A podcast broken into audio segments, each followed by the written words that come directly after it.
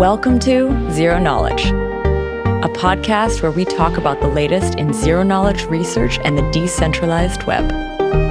The show is hosted by me, Anna, and me, Frederick.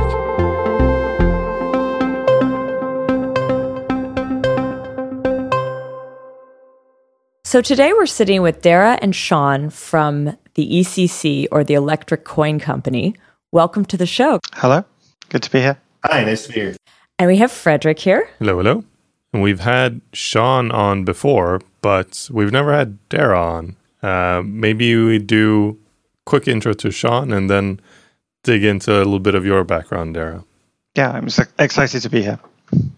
Yeah, so I, I work in uh, research and engineering at the Electric Coin Company. So I've been doing a lot of the engineering of Snark uh, implementations and circuits, and also research into more efficient uh, protocol designs and uh, new new Snark. And according to my Twitter, you're an alien who came to Earth to forward the zero knowledge proof science. There's, there's a lot of those actually.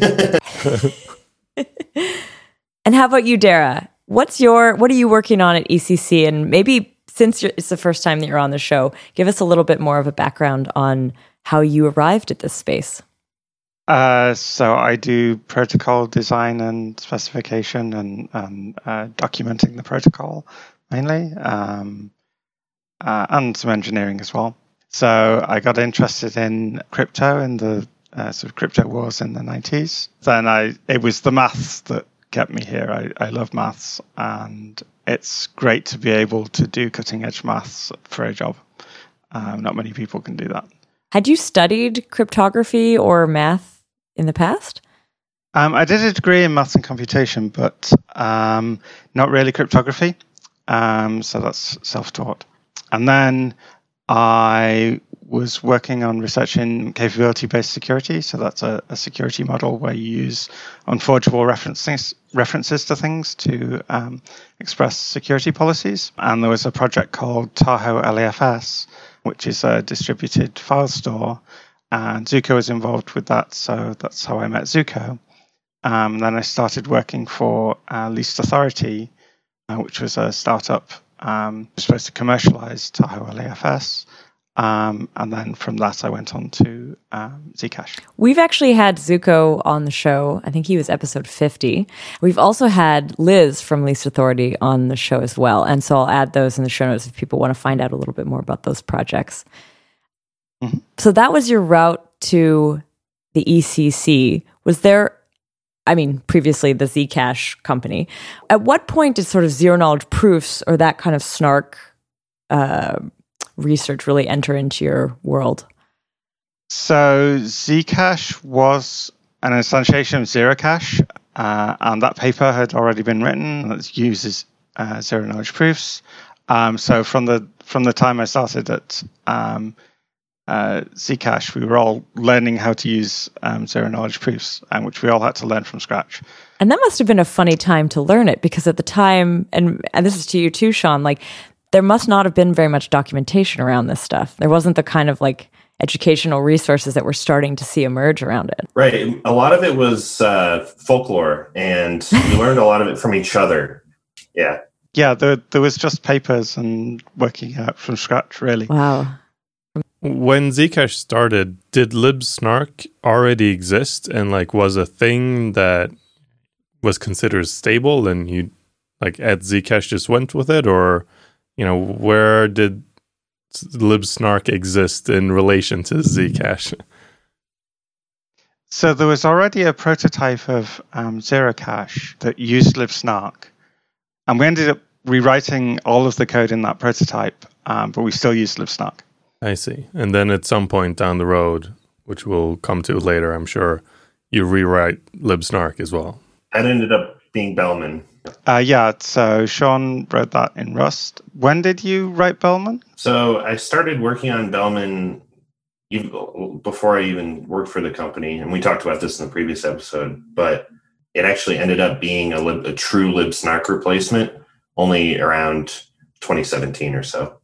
Even though it did start back a little earlier than that. And we've we've now completely replaced um, libsnark with Bellman. Cool. the last time I think we touched on ECC news was with you, Sean, which was possibly almost a year ago. I think it was, eh? So maybe we can just talk about like what has happened since then and maybe what were your focuses like from that point onwards in the company? So in early 2019, obviously I was uh, a co-author of the Sonic paper, and so that was kind of my focus was uh, actually instantiating practical, universal, uh, trusted setups, and I thought that was a really good direction. Uh, there were some other different directions like no trusted setups that seemed like they were getting better and better, and also uh, these hybrid um, models like sharks, which we can talk about later. Mm-hmm.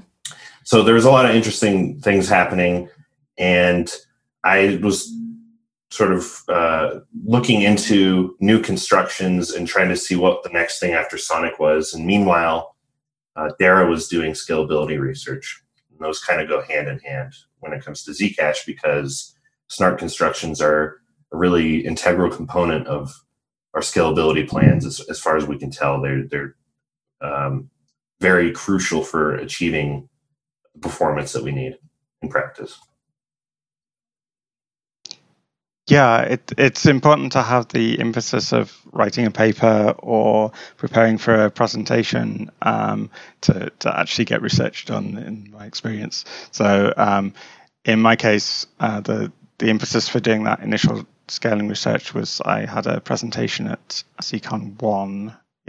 Yeah, so that's why that, that got done on time. Um, but I've since refined it um, quite a bit. This isn't the first time I've heard of a presentation driven development. I remember that talk at ZCon 1. This was in uh, Croatia, in Split, Croatia, last summer. And in that talk, you had specifically highlighted this idea of like moving Zcash into a, like a sharded system potentially. So I'm wondering kind of like what I, I've always been uh, like a little bit curious about like how far that went. Like I as I understood it was like still very much proposal, like kind of like research phase at that time. What what kind of where did you go with that idea? Um, it's still a proposal.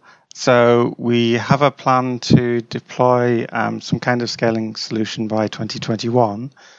So that's the plan, um, but there's a lot of work to do before then. Uh, there's a lot of detail and optimization um, and design choices to make. I'm I'm curious to hear how this work came about in the first place because I remember talking to Zooko at I think SBC 2019, so that was well before that presentation.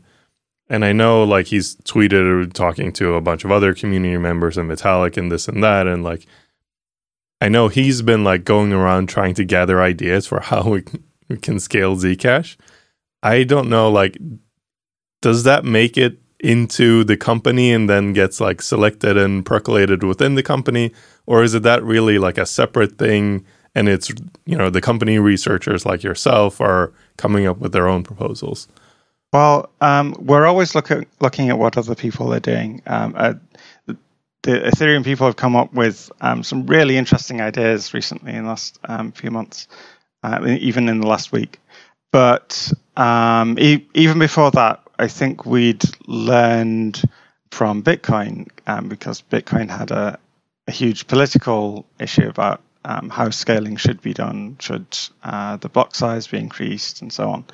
And we wanted to avoid some of the political strife that occurred for Bitcoin by thinking about this issue a lot earlier. Uh, in in the sort of the lifetime of the currency, obviously Bitcoin has had um, a few years longer. Yeah.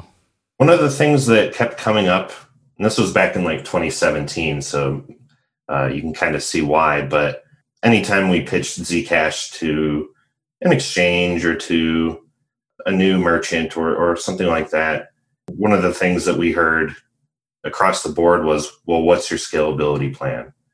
And that's just, uh, it was a meme back in 2017, but it became a reality for all the projects in the space. And now everyone is expected to have some sort of long term plan on scalability. And that's why it's such a focus in, in the Ethereum land. In the, in the Zcash land, it's a little more complicated because we have to get scalability and privacy at the same time, and not just uh, mediocre privacy. That's pretty easy, and a lot of people have shown how to do that with with scale. But we have to have the strong uh, ledger indistinguishability property that underlies Zcash, and that's a really difficult bar uh, to reach. So a lot of this, a lot of this started very early on in the Zcash project, where we were pondering like where are we going to go uh, to appease everyone and make everyone know that we're taking this seriously, and also what what is realistic, what can we actually deploy. Yeah, I mean, we've already made some um, scalability improvements. Uh, we we started off with double the block size of um, Bitcoin and a quarter of the uh, block spacing, so that gave us an eight times capacity. That's right Um, from the beginning. You mean that was right, like right from the start, like in the actual like genesis of yeah, it. and then Okay. and then more recently with the Blossom upgrade, um, we've halved the block time again, so that's 16 times relative to Bitcoin. Although they've they've introduced SegWit, which makes things more complicated for them. These are, of course, constant factor improvements that correspond with uh, improvements we've made to the performance of, like, for example, our Snark verifier and things like that that have all that we've been taking into account. But the kind of scalability challenges that we need to address going forward are more architectural, and also they affect the user interface pretty significantly. So I guess I was just thinking like scale like scalability in the Zcash context is a little bit different because you have this sort of scaling of the general blockchain, but then you also have the speed up of the snarks. Because if you want to be working in a like in a more shielded environment, then you're going to actually have to have faster snarks, and faster snarks would, on some level, also mean faster blockchain, which I guess you would th- that falls in the scaling category as well. Yeah, um, Faster user experience, I suppose. Yeah. Yeah. Uh, yeah, so so we made huge improvements with Sapling, and I, I think actually the proving performance for making payments is uh, quite acceptable on desktop at least. Maybe it needs further improvement on mobile and for hardware wallets, but the verification time is what determines so the network capacity. Um, so This is a- for the snark Yeah. specifically. um, well, snarks and signatures because they're both significant. We couldn't keep on doing upgrades like Blossom indefinitely because we would end up a situation where um, if someone is doing a den- denial of service attack, then they could just fill blocks with um, snarks and they would take too long to verify. There's also, I mean, when you think about scaling in, in those terms that you said, Anna, there's also diminishing returns to like the UX side of it, right? Where as a user, as long as it's less than a few seconds, I don't really care anymore. Like it doesn't make a huge difference if it's two seconds or one second. But the amount of engineering required to have this the time again when it's at that threshold is huge. Yeah, there's a lot of different time related UX issues. Some of them are latency between you and the network, latency between you and getting finality of your transaction so you know it's irrevocable.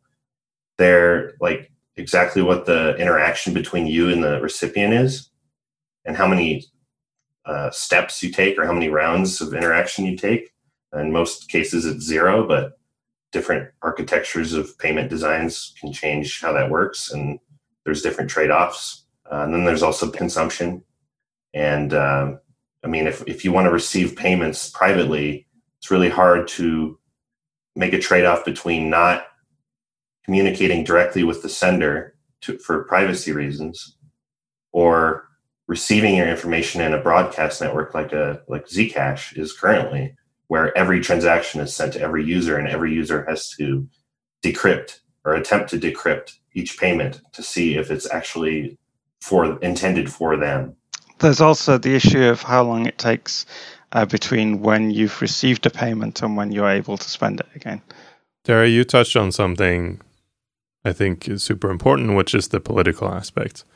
And I wonder how you guys see that in, in like scaling, sharding, these kinds of things where, you know, Ethereum took the approach that this is just too hot to touch. We're not going to be able to deploy anything to the existing network. We have to create a whole new network and then figure out some way to bring the old users over eventually. Uh, but that you know introduces a ton of complexity just in and of itself. I'm actually a huge fan of that style of uh, migration personally, uh, because especially for the Zcash case, because we built on top of Bitcoin, so there's a lot of legacy cruft that we just want to burn down, and uh, starting from scratch is a, really nice way to like make the right decisions from the first place. It is really contentious in Ethereum's case, but there's a lot of other factors that are going into that. I think than just just this uh, strategy they're taking to migrate. I, I'm all in favor of burning the disk. That, that's a Smalltalk reference. Um, so yeah, um, the Bitcoin code base is terrible. Um, I, I, hope I don't get into trouble with the Bitcoin developers for saying that, but it is. Especially um, the version that we forked from, which was 0.11.2. We've been able to do some refactorings and, and pull some stuff, some improvements in software engineering um, practice from upstream, but that's actually really difficult once the code base has diverged a lot. I mean, as someone who's worked on re-implementing Bitcoin, uh, even when you take a from scratch re-implementation, you end up with something that isn't very good, just because of the way things are designed. Like you, there are bugs in Bitcoin, and you have to replicate those bugs, and it's yeah, you get into weird territory. That, that's exactly right. And there's also the fact that eventually we want to remove um, T addresses to remove the transparent part of the protocol, not just because of um, protocol complexity and uh, potential security problems, but because you get a much better overall anonymity set and privacy properties if everyone is using shielded. Mm. Wow, I didn't know that that was actually the plan to like eventually remove the transparent. I always I always thought there was like strong encouragement to use the shielded accounts. um, so I'm not I think perhaps plan might be too strong a word for it. I, I know that us engineers are pretty keen on that approach. There's a, there's a lot of political considerations, like for example, just the fact that there's so many people are using t-addrs currently it's an interesting on ramp to the actual currency. It, would be it's it's completely speculative, but I'm pr- pretty confident that had there not existed t-addrs, there would be a lot less z-addr usage. For sure, simply because of the accessibility. So there's an advantage to them. I think what we want over the long term isn't necessarily getting rid of t-addrs. Well, I guess we do want to get rid of t-addrs for architectural reasons and simplicity reasons, but what we want is for transparency to be an explicit decision from the user uh, in the form of things like payment disclosures and viewing keys and other other tools like that. But that privacy should be an easy thing to get by default. Got There's it. also the um, the issue that we can't do some of the things uh, that Bitcoin does in zk snarks. So we probably can't support Bitcoin script in zk snarks. Um, we wouldn't want to. Yeah, in, in, fact, the full generality of Bitcoin script isn't really being used on the Zcash network. Um, people are using um, a little bit of multisig. In fact, I think over 95% of the uh, script usage is just multisig. So people are not using more complicated things. Um, and if we support shielded multisig, then that will replace that functionality. Hmm. So, what does this scaling situation look like today then? So we do have a tentative plan for a scaling proposal, and that's what Daira's been working on.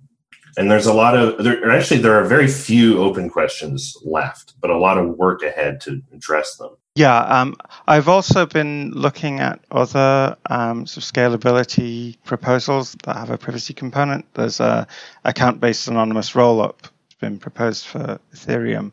Um, that has some interesting ideas. So instead of um, where in Zcash um, all funds are held in notes, and there's no distinction between um, the notes that you hold yourself and the notes that you're transferring to some other party.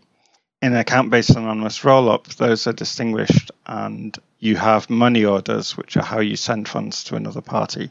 And that has some advantages. Um, so you can, because you know that a money order is going to be redeemed fairly quickly, you can reduce the size of the accumulator that you use for that.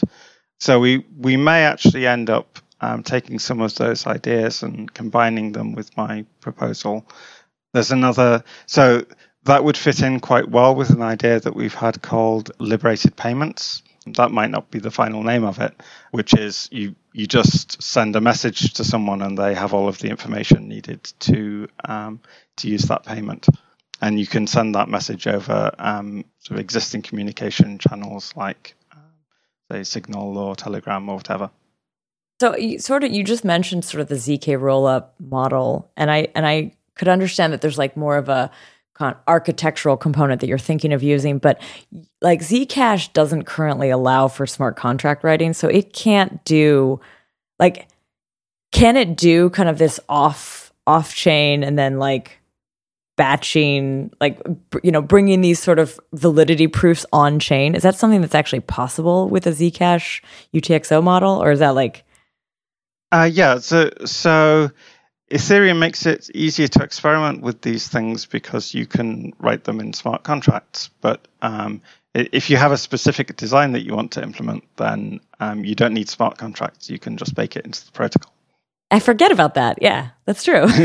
yeah, um, you, you, you have control over the client. You could definitely like decide. Yeah, and and uh, supporting smart contracts makes everything a lot more complicated. Um, you you have to support scalability and privacy and smart contracts at the same time, and we only really know how to do two of those things.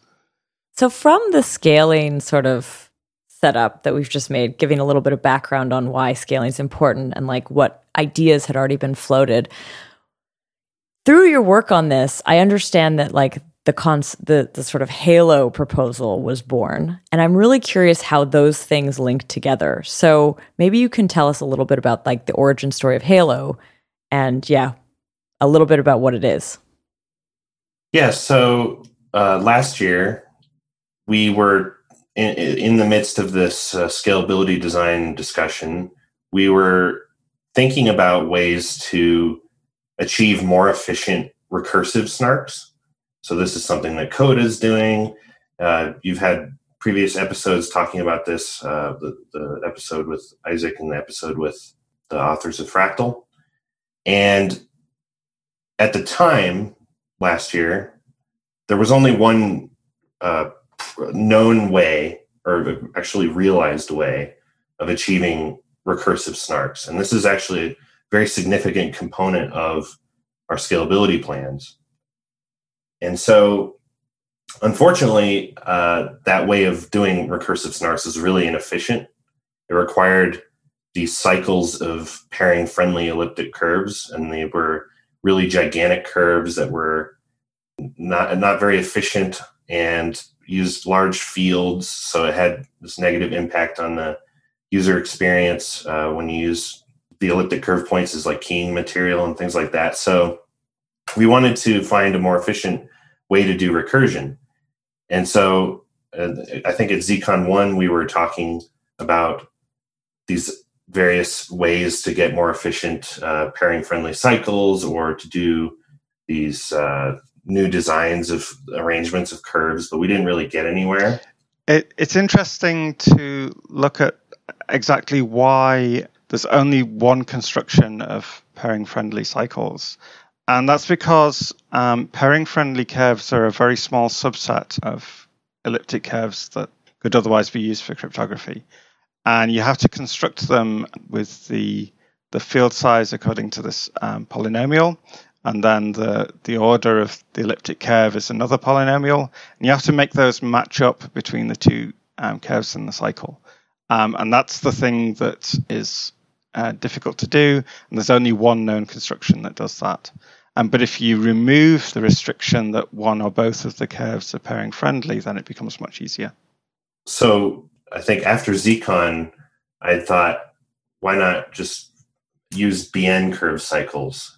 And there was this interesting insight where as long as one of the curves is pairing friendly and you can build a succinct proving system on top of the pairing friendly curve, it doesn't matter if the other curve's proving system uh, is succinct or not.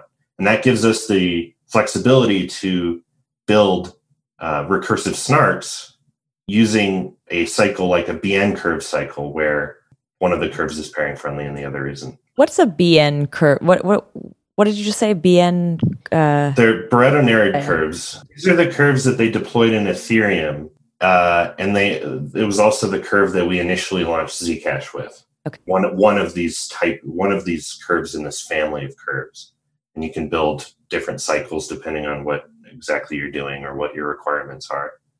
So I posted this idea on our GitHub. By the way, our GitHub is just like a treasure trove of ideas. Daira and I love to post uh, our ideas as soon as possible on there, cool. usually to preempt uh, patent trolls if they show up and claim that they came up with an idea.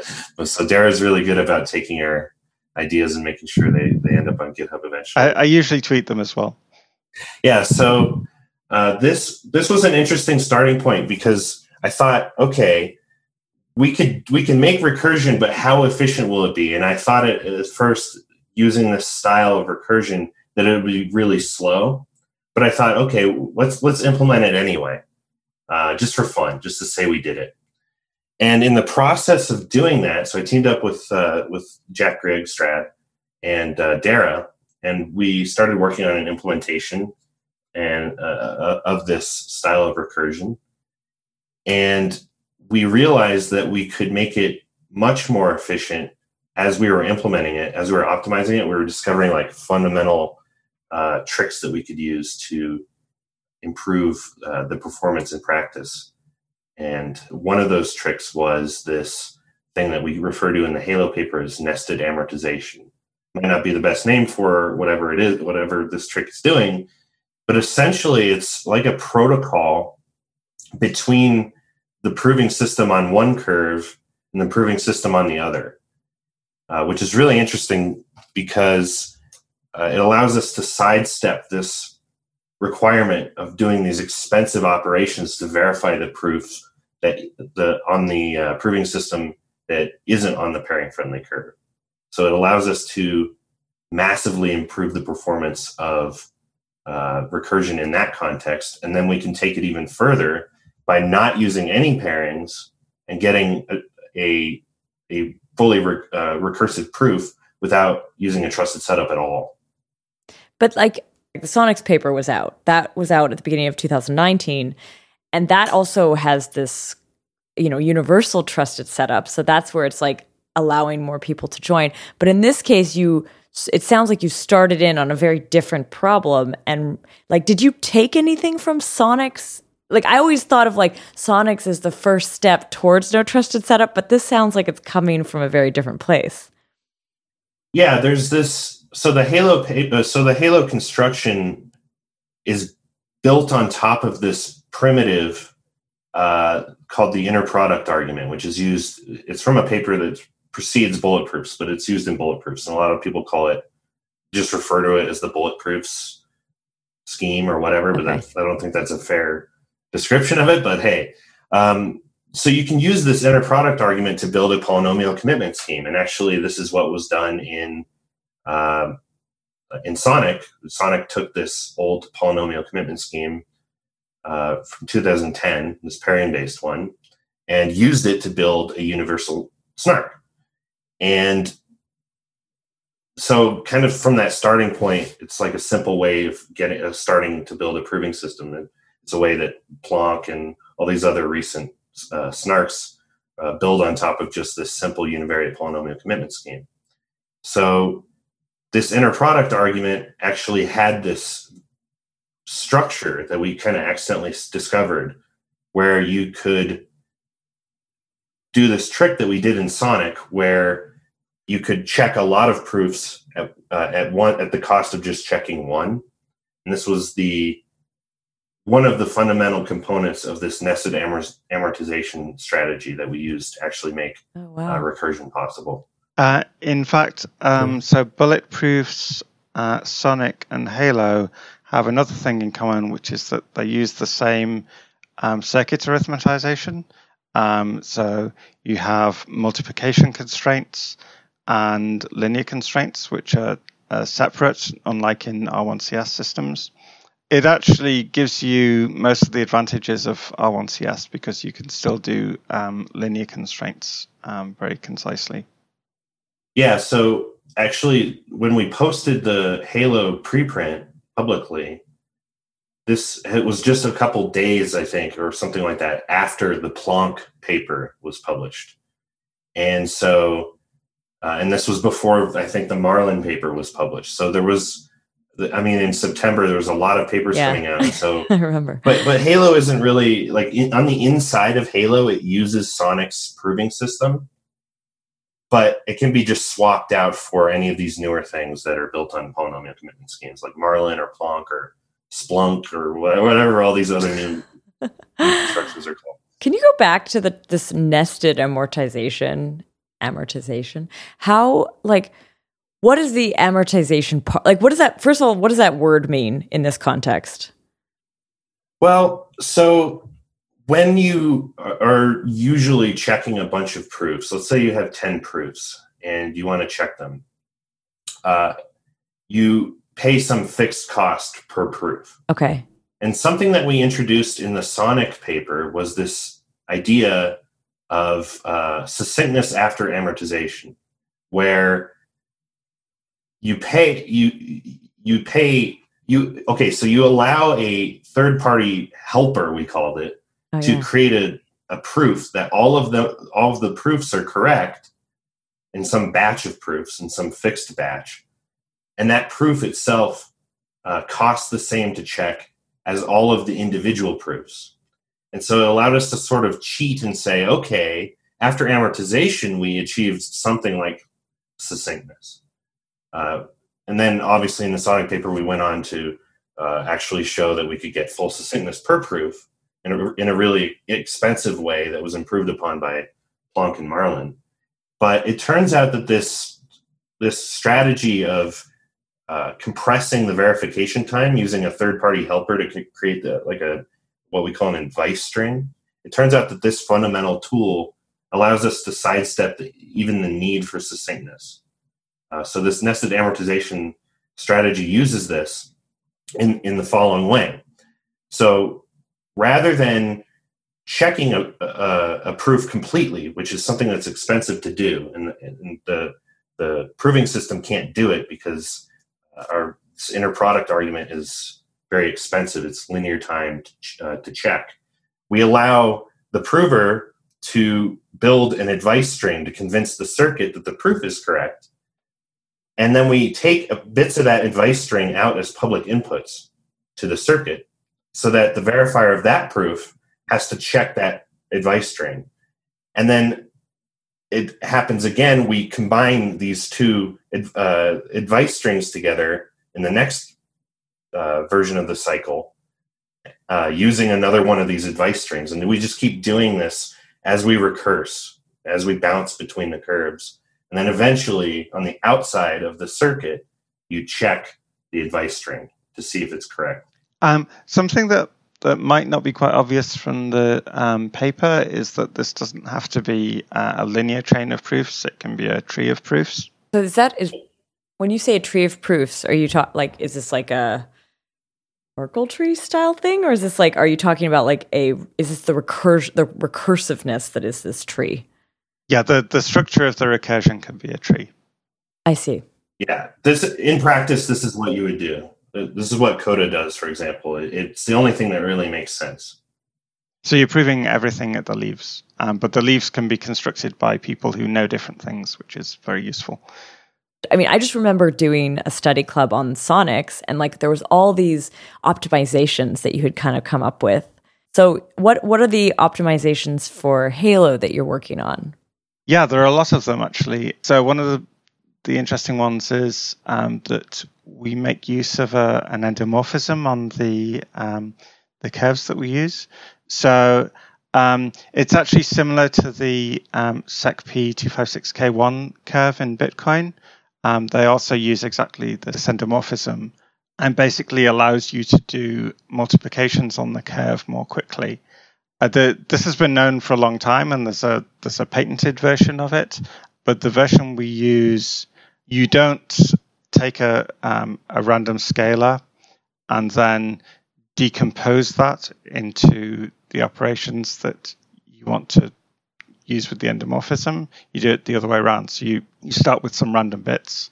So say you need a challenge which is 128 bits. As long as you multiply by some scalar that has 128 bits of entropy, you're fine. And that's sufficient for the security of the scheme.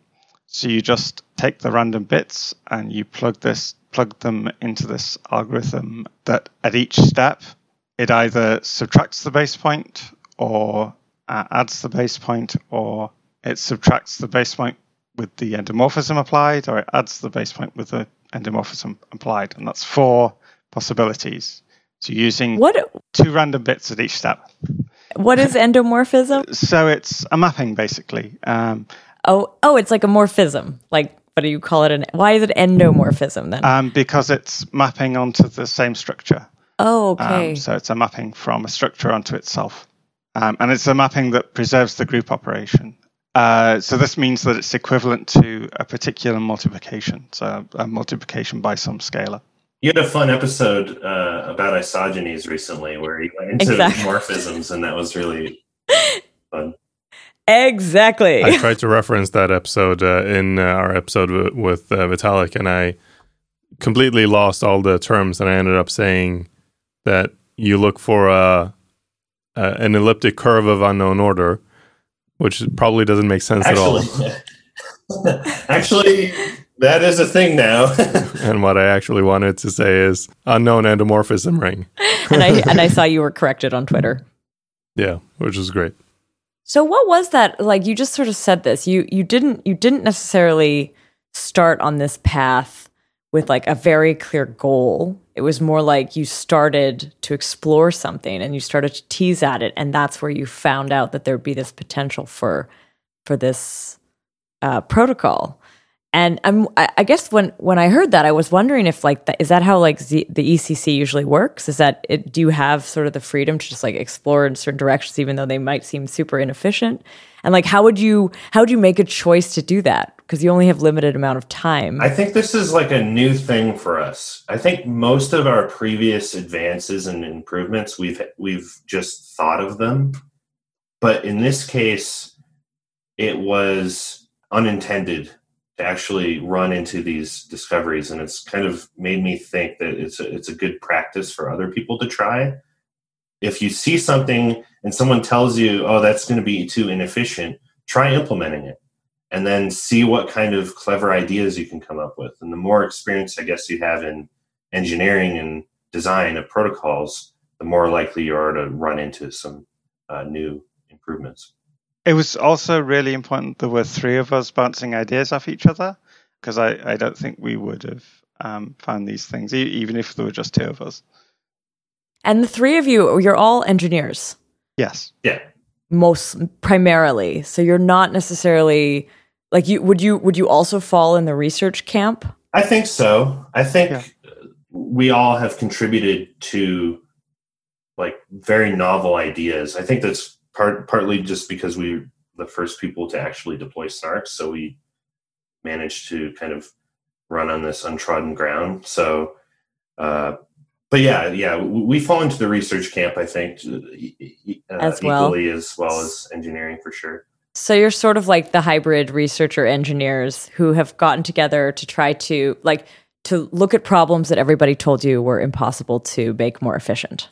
I think you do have to have that engineering experience um, to know what direction to head in. Because you have a lot of protocols where the, it doesn't look as though the experience of what can be effi- implemented efficiently has guided the design of the protocol.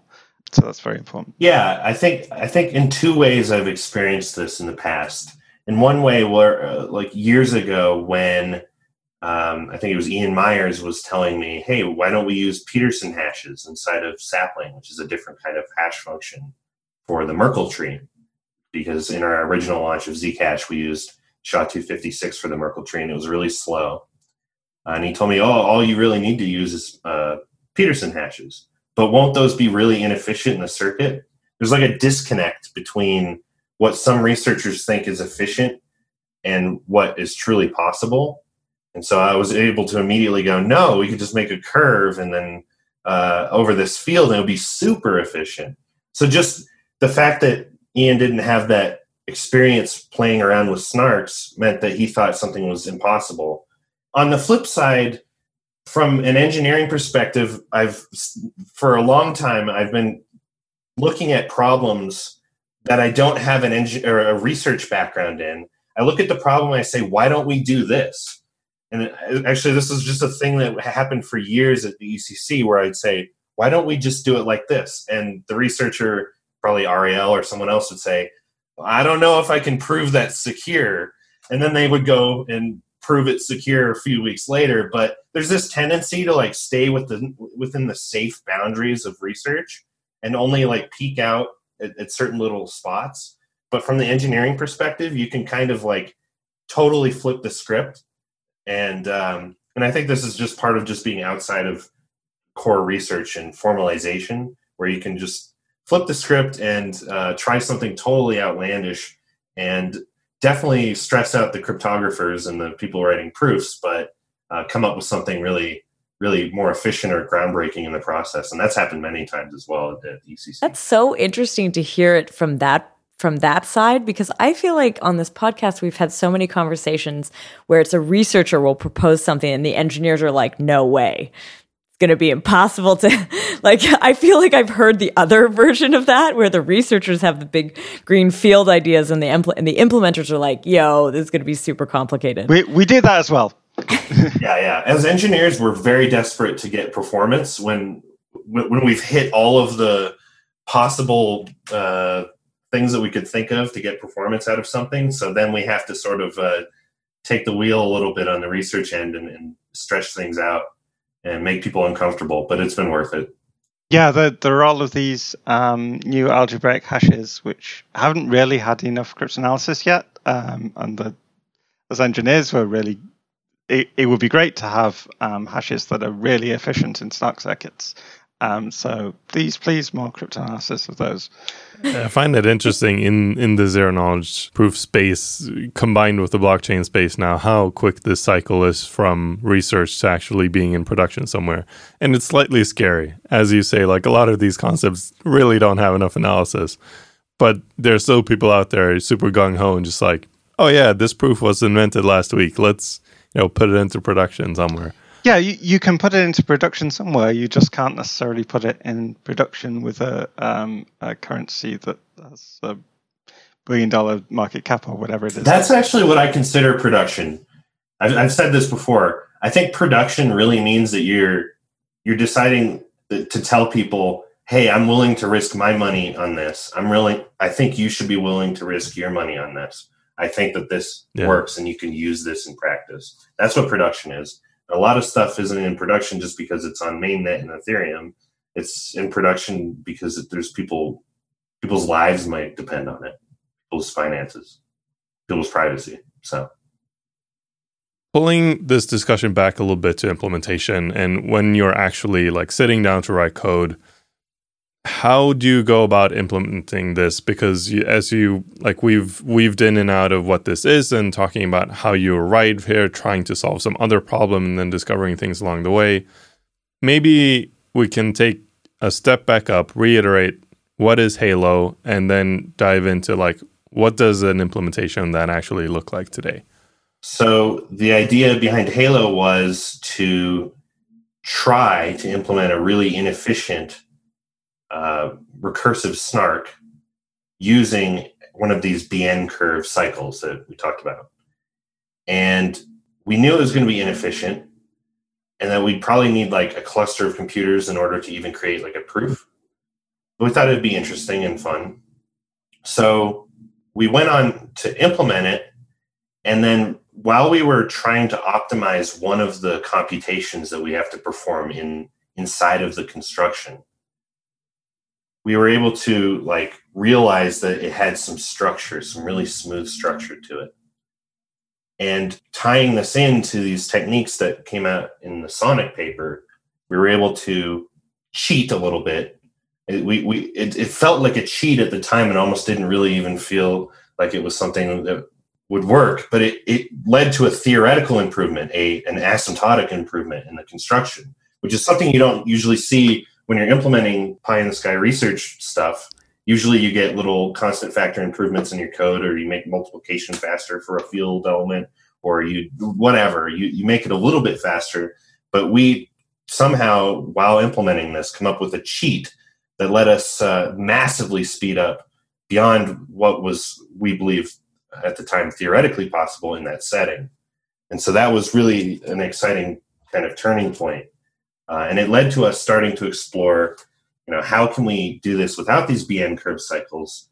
Can we avoid them entirely and just use normal curve cycles uh, and, and not use any trusted setup? And that was really a huge thing for us because at ECC we we want to get rid of trusted setups. We've been working hard to make them more trustworthy with things like Sonic and so on, but getting rid of them is kind of ideal for us, or getting rid of the strong reliance on them. Uh, at first, it wasn't quite obvious whether the the curve cycles we were looking for were going to be common enough because ideally you want uh, curves that uh, where the prime has a large um, two-adicity. So this is a way of making uh, fast Fourier transforms more efficient. So it wasn't obvious that we could construct pairs of curves forming a cycle where both of them have this high two-adicity. But actually, it turned out to be quite easy, and they're, they're very common. And you just pick a random prime, and it almost just falls out of that. I kind of want to define Halo in like some pretty like simple terms. So Halo is using recursive snarks. It is a trustless setup.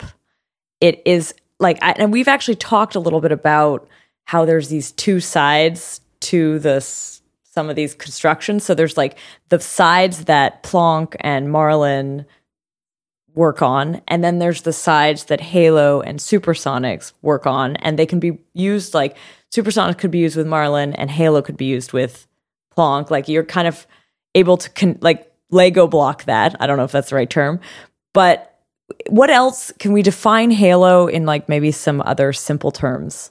So before before i do that i just want to point out how uh, this is kind of a fundamental problem with when we say oh, just use Plonk, or we just casually refer to the, these names. There's a lot more nuance to that because when I say I Plonk, I could be talking about the the underlying construction inside of Plonk built over a particular polynomial commitment scheme. I could even be referring to a particular curve or something like that, or I could be referring to a particular trusted setup that was used to instantiate Plonk. So I'd be talking about a lot of different things and and Halo is the same way.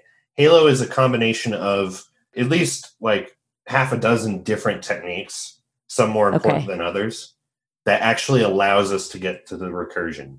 So uh, the fundamental trick is this nested amortization strategy where you uh, continually compress the computations so that you don't actually have to uh, perform them in the circuit, you perform them outside the circuit, and that allows you to uh, allows the circuits to converge to a finite size and you get recursion.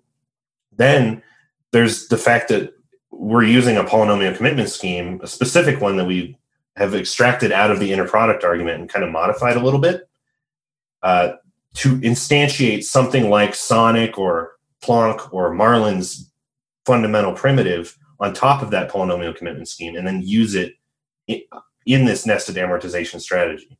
But that's where you could potentially replace them, right? That's right. where like the replacement could could live. Okay. Yeah, totally. And uh, on top of that, the polynomial commitment scheme has this trick that we noticed where you could uh, actually do the amortization. So that this amortization argument, we call it, where you kind of combine uh, these uh, the, this advice string sort of thing. So the combination of those those ideas, the curve cycles, the uh, use of this endomorphism trick to really speed things up, and a bunch of other things are kind of just a comb- just all combined and mushed together, and we call it Halo. That I, I'm sure that adds to the confusion because the next iteration of this, someone will say use Halo. Oh, but I don't want to use Sonic. I want to use Plonk, and that's just a confusing conversation that uh, there, there's a lot of confusion and nuance to, to the way that we describe these schemes. This is actually really nice to hear that described because it's all like tools and tricks to get it into a state where recursion is better, where you can recurse easier, fast? What what does it do to the recursion? So the fundamental challenge underlying recursion, like let's say that you took bullet proofs and you said, okay, I want to create a recursive proof using bullet proofs. Well, this means that you need to take the bulletproofs verifier and make a circuit out of it and put that circuit into your bulletproof uh, proving system. But the circuit for checking the proof itself scales linearly or more in the size of the circuit that it's checking. And so as a result, it blows up uh, in size and you can't actually get recursion. It doesn't, or you don't get arbitrary depth recursion um, out of this. So you need some way to not perform that linear time operation. And that, that's sort of what the nested amortization strategy is about. It's about cheating and not doing it and saying, okay, uh, there's two instances of me claiming I did it. I'm going to have a proof that I did those two instances. And that proof uh, takes as much time to check as the original two. And then instead of doing this, I'll shuffle it up to the next layer and then keep doing that over and over.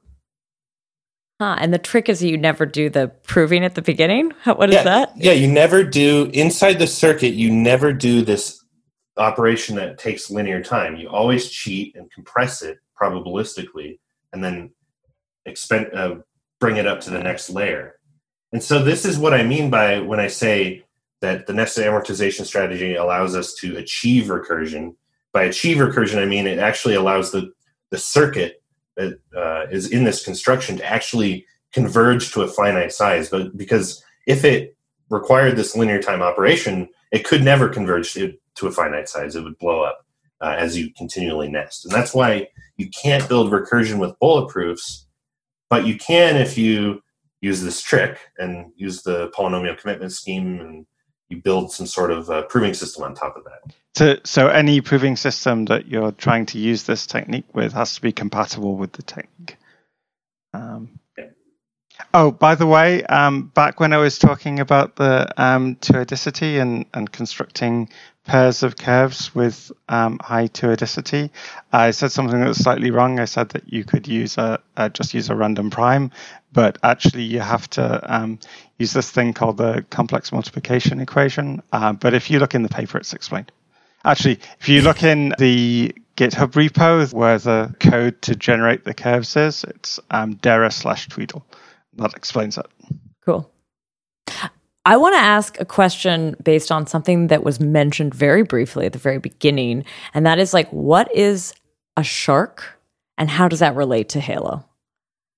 Yeah, so a shark is this sort of hybrid construction. I'm really excited about it. I like these. Uh, this is not our idea. It's um, an idea from Madars Virza and Eran Tromer. And essentially what it is, is it's a snark where you can check it in two different ways. You can either check it in what's called a prudent manner, in which you pay a lot of time to verify the proof with respect to the circuit that it's checking un- underlying it. You can also check it in an optimistic way, in which it verifies very quickly. And the optimistic way depends on the trusted setup. But if the trusted setup is subverted, you can obviously cheat on the optimistic verification, but you can't cheat on the prudent verification. And this is a cool model because it means you get the fast speed when you care about latency, but you also get to detect when the trusted setup is compromised. So essentially, it's it's a superior version of uh, no trusted setup and there's no there's no real argument against it I can think of where the typical um, people who complain about trusted setups would have a problem with that. I think. But what is that? How does it relate to Halo? So I think that Halo has some future in this department. There's potential to have a really efficient verifier. I mean, Halo proofs themselves, I haven't really talked about the, the, their performance, but they're really small. They're the smallest recursive proofs uh, but they aren't super fast to verify. Uh, at least alone in batches, they're pretty quick to verify. But alone, they're not super fast to verify in the trusted in the no trusted setup mode. And so I think that adding kind of a hybrid model allows you to get the performance that uh, people want uh, out of recursive snarks. I think it performs well enough in practice that it can be used uh, just the way it is. But I think for people that really want good performance, uh, this sort of this hybrid model is a good direction. And there's obviously this other direction where, this is what Coda is doing, and we actually proposed this. This kind of originally how Halo came about, uh, which was using these BN curve cycles, where on one side you have the trusted setup, and on the other side you don't. And in this setting, you get if you combine the techniques we use in Halo, you get some really good performance, and uh, that's uh, that's why you heard uh, Izaak talking about this a lot in, in a previous episode. So, so that that's an interesting direction for projects that don't mind trusted setups like Coda.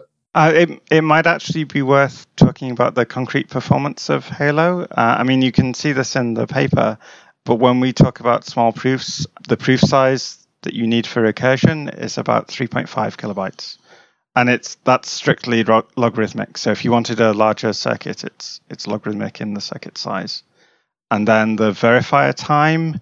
So for a 2 to the 17 circuit, it's about one second on a machine using 16 threads. Um, so it, it's quite practical, at least for some applications immediately. It, it's not as though the linear time means that it's impractical because you only need to verify one thing. It's it's not as though you would have to pay one second per transaction. You're paying one second to verify a whole tree of transactions. Well, I want to understand a little bit why are we seeing this explosion of new protocols and like how do polynomial commitments have anything to do with this?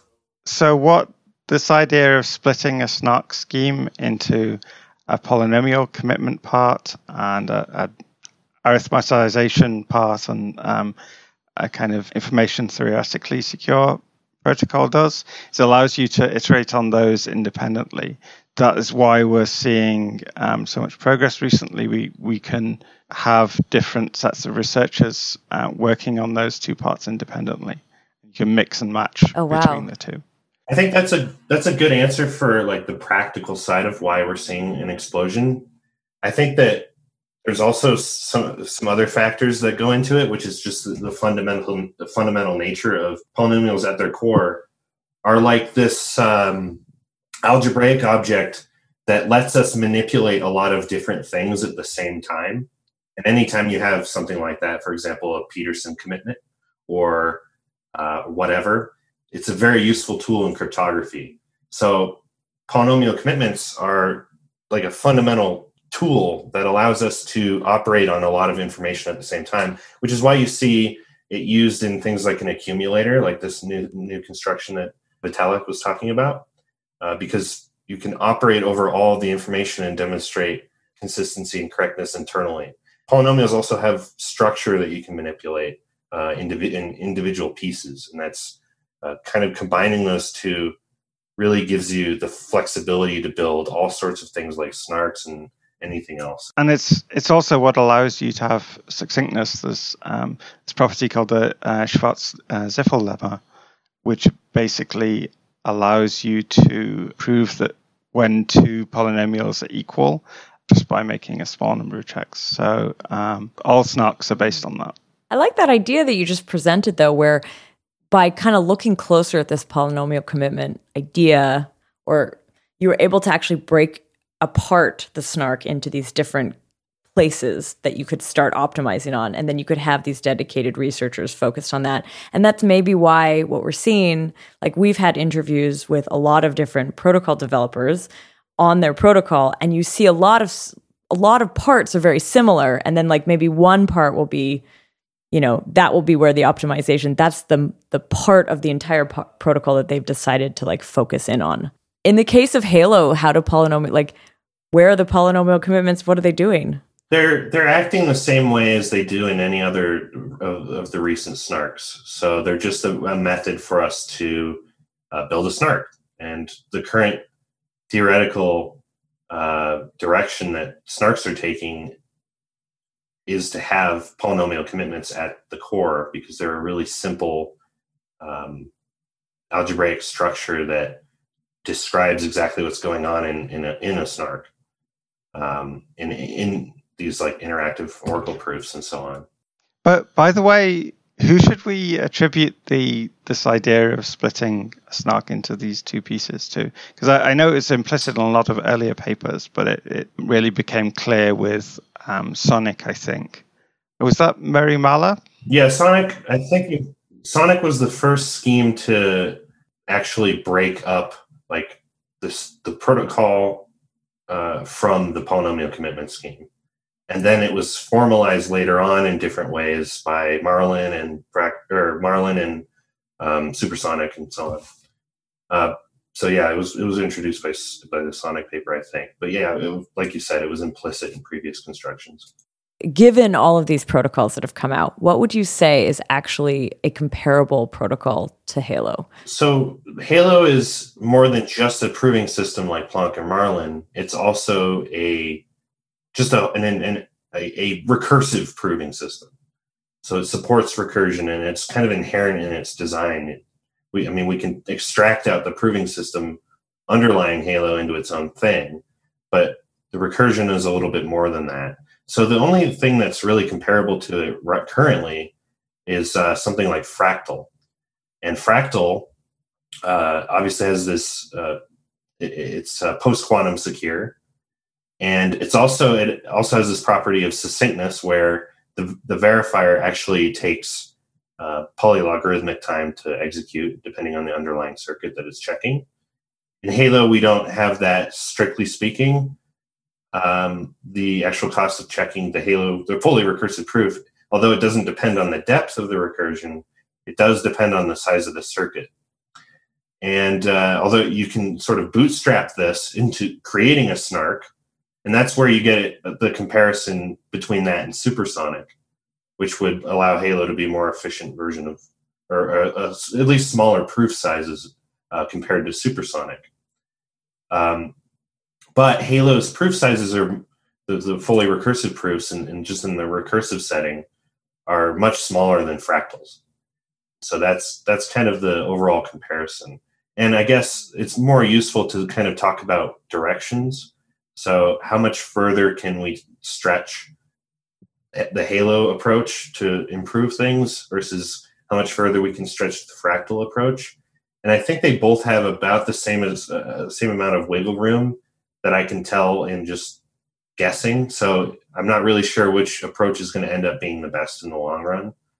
Um, so it's going to be interesting next couple of years, I guess. The other um, axis you can compare systems along is the, the cryptographic assumptions that they depend on. So Halo depends only on discrete log like assumptions.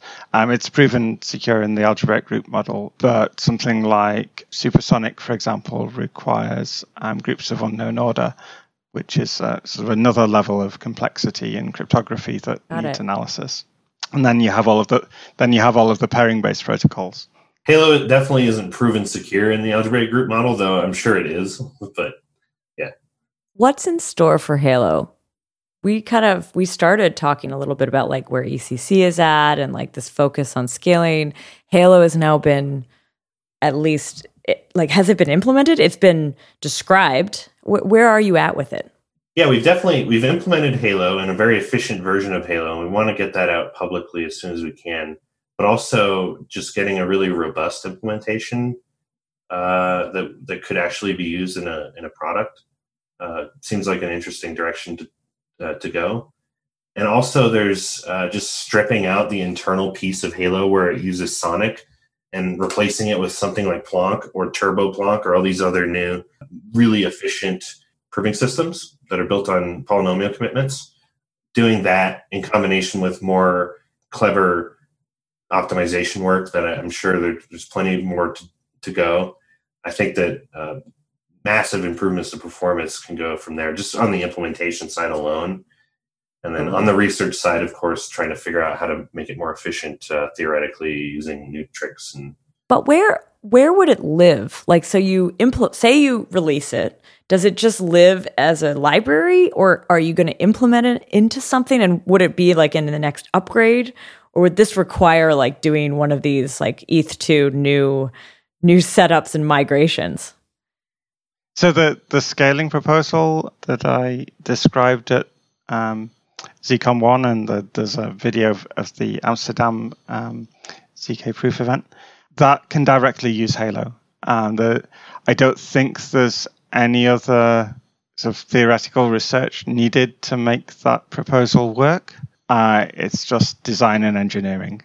But is that being brought into the next upgrade, or is that it existing as a standalone project that would need migration towards? We don't have any concrete plans currently. I'd say that it would likely look like a prototype before it would end up being deployed. Yeah, it would definitely Okay. be deployed on a testnet first. Um, yeah. Uh, whether or not we would use like a giant migration approach like Ethereum, but it's how I would intuitively prefer to do it. But uh, I I don't think we've made a decision on that kind of. But you would need that. That's actually the question I have here is like you can't use Halo in an upgrade. You'd have to create, you'd have to deploy Ah. it as a Genesis, as a new. So Thing, not right? necessarily, but we Oh. couldn't use our existing protocol as is. Like the the payment addresses that people use today would not be the same as that. Ah, we yeah, yeah. Use in the future with Halo, at least as far as we understand. But it, this all depends on if we use Halo. Now, like for example, if Fractal got to be so efficient that it didn't, uh, just in terms of proof size, we might not use Halo and we might use Fractal instead or something like that. In which case, we could probably come up with a way to avoid having to do um, a, a change in addresses. And there's also Ah, other got it. political discussions, and it, it- there's a lot up in the air. We have no idea. So, so yeah, it, remember that we have done an upgrade of all of the cryptography, or most of the cryptography in Zcash once before. We've done sapling, and that was pretty successful. So, I d- don't underestimate our in- ingenuity in figuring out how to make this work. We'll make it work somehow. So I want to say thank you both for being here and for kind of going on this journey with us through Halo, through like kind of where it comes from and a little bit about where it's going. I, it does sound like, given that, you know, given that this is pretty new research, I guess there's going to be a lot of discussion and debate and kind of, I don't know, more research in, in the meantime. Yeah, we, we have two upgrades in the pipeline. Um, uh, one to um, sort of to to let more things be done in a shielded way, um, and uh, to support this um, thing called um, Fly Client and Merkle Mountain Ranges. Um, I won't go into detail about that. And then there's another upgrade which uh, will be adding the um, the new Zcash Development Fund uh, and maybe some other minor um, things at the same time. Um, but no, uh, any ch- major change in the cryptography would be at, at least a year later than that. So we're talking Okay. about um, 2021. All right. It's been a great conversation and so much to dig into. And I hope to have both of you back sometime. Uh, thank you very much for joining. We'd like that. Thanks for having us. And to our listeners, thanks for listening. Thanks for listening.